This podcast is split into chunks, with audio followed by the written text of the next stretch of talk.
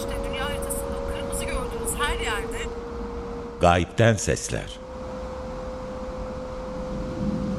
Türkiye Güncel Sanatında Ses İşleri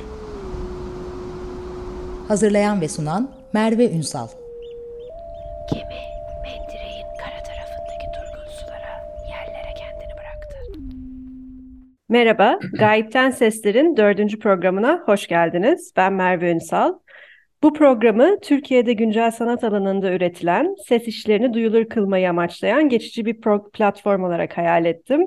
Ve her programda bir sanatçıyı tek bir işiyle davet etmeye çalışıyorum. Bugünkü konuğum sevgili Ege Kanar. Ege, hoş geldin. Hoş bulduk Merve. Davetin için teşekkürler. Ben teşekkür ederim kabul ettiğin için. Ee, bugün Ege'nin 2021 yılında ürettiği vasıta işi üzerine konuşacağız. Ama bu işten bahsetmeden önce Ege'den öncelikle kendinden ve pratiğinden biraz bahsetmesini rica edeceğim. Sonra işten bir parçayı dinleyip de iş üzerine konuşmaya devam ederiz. Hı hı. Ee, şöyle kısaca özetlemem gerekirse aslında görsel sanatlar alanında işler üreten biriyim. Ee, genellikle fotoğraf, e, video, e, yerleştirme e, gibi mecraları kullanarak e, çeşitli projeler üzerinde çalışıyorum. E, aslında çıkışım e, fotoğraf e, üzerinden oldu diyebilirim. E, daha çok fotoğrafın ontolojik ontolojisiyle ve e, çeşitli işte kültürel denebilecek, bilimsel denebilecek, kurumsal denebilecek çeşitli bağlamlarda e, oynadığı aracılık rolüyle e, nasıl e, kullanıldığıyla e, büründüğü çeşitli e, suretlerle e, uğraşıyorum. Fakat son zamanlarda e, fotoğraf, video e, gibi mecraların dışında e, diğer bir ilgi alanım olan müzik, e, ben davul çalıyorum bir yandan da birazcık e, kendi kişisel pratiğim için siz, sızmaya başladı. E, ve bunun üzerine de işte ses üzerine düşünmeye, sesle e, uğraşmaya, e, ritim ve sesle uğraşan işler de üretmeye başladım. Bugün e, çeşitli parçalarını dinleyeceğimiz Vasta'da 2021 yılında ürettiğim böyle bir iş. Ege harika bir girizgah oldu. Bu zaten aslında senin fotoğraf pratiğin ve imge pratiğinle seslerin nasıl birbiriyle örtüştüğü de bence zaten üzerine daha derinlikli konuşacağımız bir konu. Ee, ama konuşmaya başlamadan evvel e, belki de işten ilk parçayı dinleyebiliriz. Ee, dinleyeceğimiz parça Vasıta'dan bir bölüm. Zaten Vasıta'nın bütünüyle ilgili de daha sonra konuşurken bu parçaları nasıl seçtiğimiz üzerine de belki biraz daha sohbet ederiz.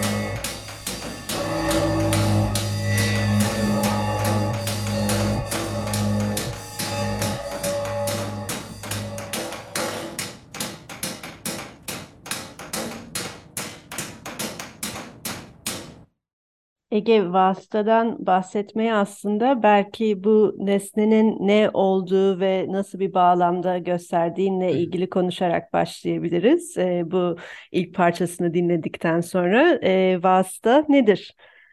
Evet, e, şöyle anlatmaya başlayayım. Aslında geçtiğimiz sene 2021'de e, Sakıp Sabancı Müzesi'nde Murat Germen'in davetiyle e, Past Present İstanbul, Geçmiş Gelecek İstanbul isimli bir sergi oldu. E, ben de bu sergiye davet edilen sanatçılardan biriydim ve bu sergi için ürettiğim bir yerleştirme vasıta. E, şöyle bir e, düzenekten bahsedebiliriz. Aslında e, şu, zillerin e, Türkiye'deki yani bu coğrafyadaki e, üretimleri 17. yüzyıla kadar geri gidiyor. 1618'e kadar geri gidiyor ve yaklaşık işte 400 senelik bir e, geleneğin, geleneğin devamlılığından bahsediyoruz. Bugün hala e, İstanbul'da çeşitli fabrikalarda bunlardan en önemlilerinden bir tanesi İstanbul Agop olmak üzere e, zil üretimi devam ediyor. El yapımı yöntemlerle e, ziller üretiliyor. Yani elbette ki mekanize bir takım süreçler var fakat e, bunun arkasından zilin son aşamada e, artık bir enstrüman olarak son e, raddeye gelmesi için el yordamıyla çekişleniyor ve tornadan geçiriliyor. Dolayısıyla e, iki zil birbiriyle aynı ağırlıkta, aynı boyutta, aynı seriye ait olsa dahi e, her zilin kendine has, e, kendine has bir tınısı var. E, ben de birazcık bu tınıyla ve bu tarihsel arka planla e, bu Bunları ele alarak e, bir yerleştirme, e, üretme yoluna çıktım. Yaptığım şey de şuydu aslında. Agop fabrikasından 32 tane bir çeşit defo barındıran yani kozmetik ya da e, sese dair defo barındıran zilleri seçip toplayarak mekanda bunları mekan aslında müzenin ana salonu diyebileceğimiz işte böyle 8 metre yükseklikte bir tavana sahip mekanda yukarıdan ses kabloları yordamıyla astık çeşitli yüksekliklere ve üzerlerine e, İngilizcesi exciter, Türkçesi işte temas hoparlörü diye çevrilebilir belki. E, e, sizin e, yapıştırdığınız üzerine işte e, bıraktığınız malzemenin kendi doğal frekansını harekete geçirerek o malzemeyi rezonansa sokarak ses üreten e, hoparlörler yerleştirdim. Buradaki fikir şuydu aslında. Bu topladığım e, zillerle önce stüdyoda bir takım kayıtlar yaptım. Bu kayıtlardan e, demin dinlediğimiz e, kompozisyonlar oluştu. Daha sonra da bu kompozisyonları mekanda bu temas hoparlörleri yardımıyla tekrar ziller üzerinden geçirerek e, duyurmak gibi bir fikir vardı. Burada benim için temas fikri önemli elbette. Yani e, o e, el, el üretimi e, ve 400 yıldır neredeyse e, harmanlanıp duran e, işte B20 bronz alaşımının üzerine kendi seslerini e, temas yordamıyla tekrar aktarmak e, ve mekanda bir çeşit e, koro yapmak ve belki bu koronun e, duyurduğu seslerle de bir çeşit zihinsel alan açıp e, işte bu e, geçmişe dair bir şeyler e, düşündürebilmek. En kaba e, haliyle böyle bir şey. Bence harika bir özet yaptın. Aslında bu dinleyicilerimiz de eminim zaten program sırasında bu işi görmemiş olsalar bile belki zaten e, mekanda nasıl bir tecrübe olduğu ile ilgili fotoğraflardan bir ipucu elde edebilirler. Ama ben bu koro fikrine ve bir taraftan da senin fotoğrafla olan ilişkinle bu ses arasındaki ilişkine de birazcık daha eşelemek istiyorum.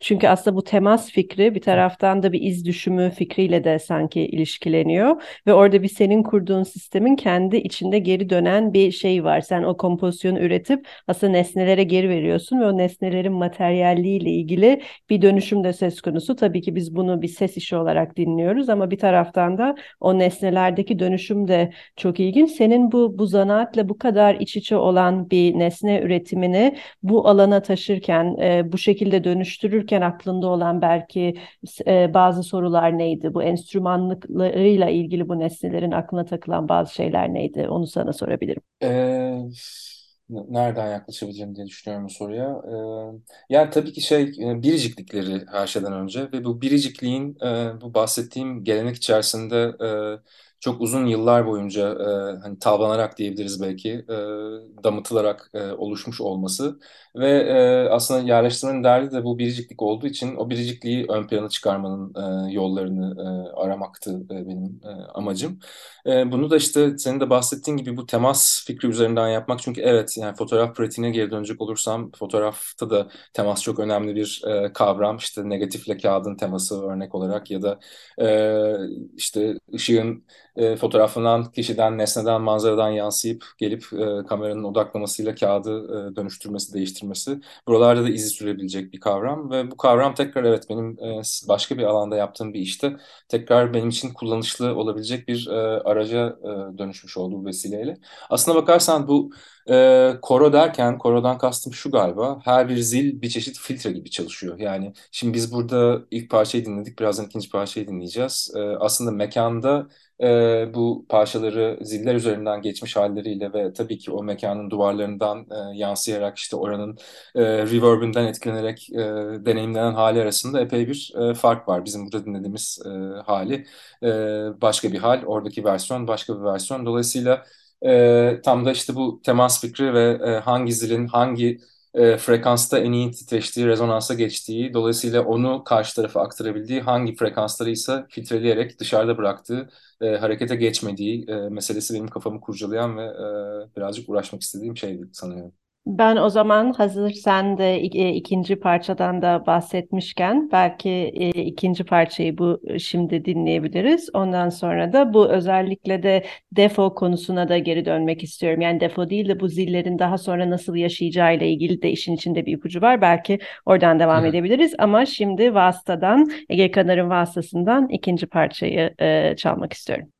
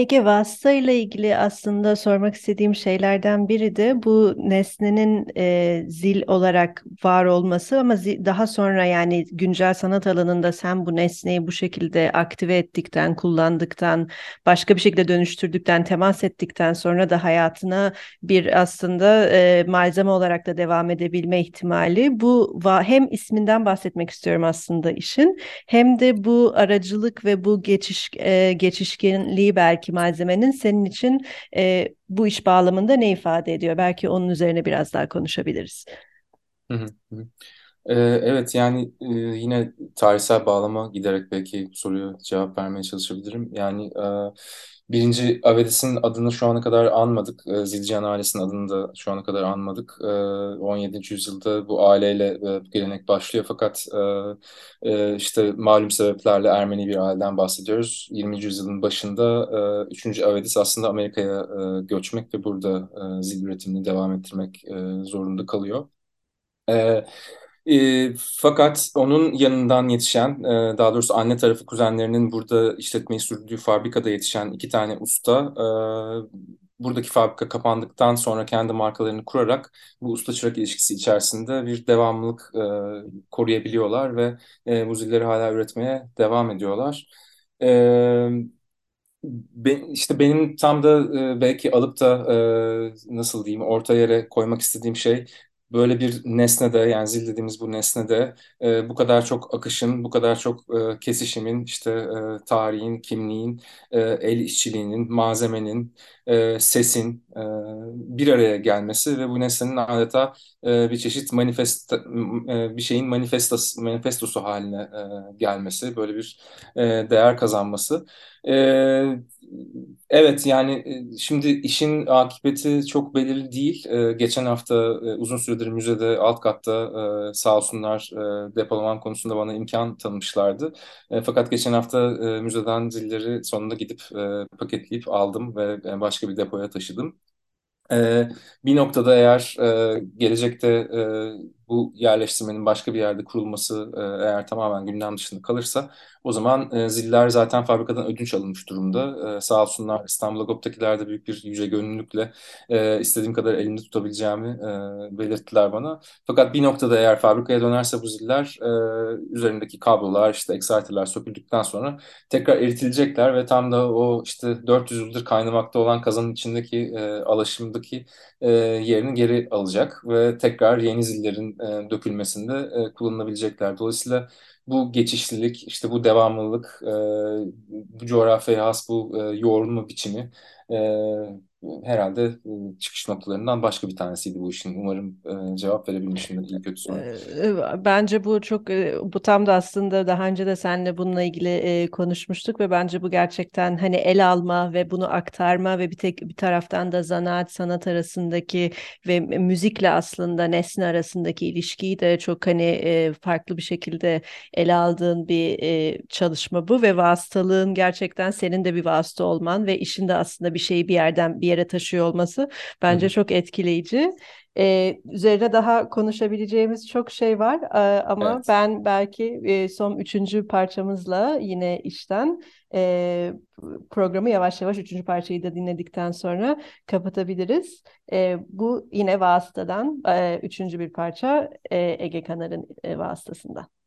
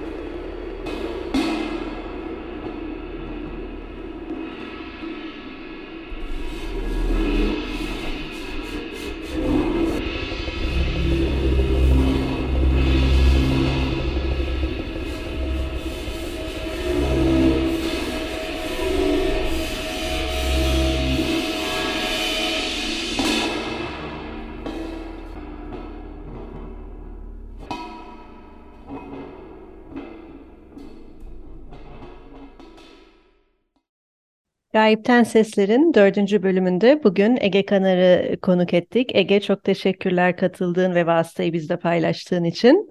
Ben tekrar teşekkür ederim davetin için Merve. İki hafta sonra görüşmek üzere.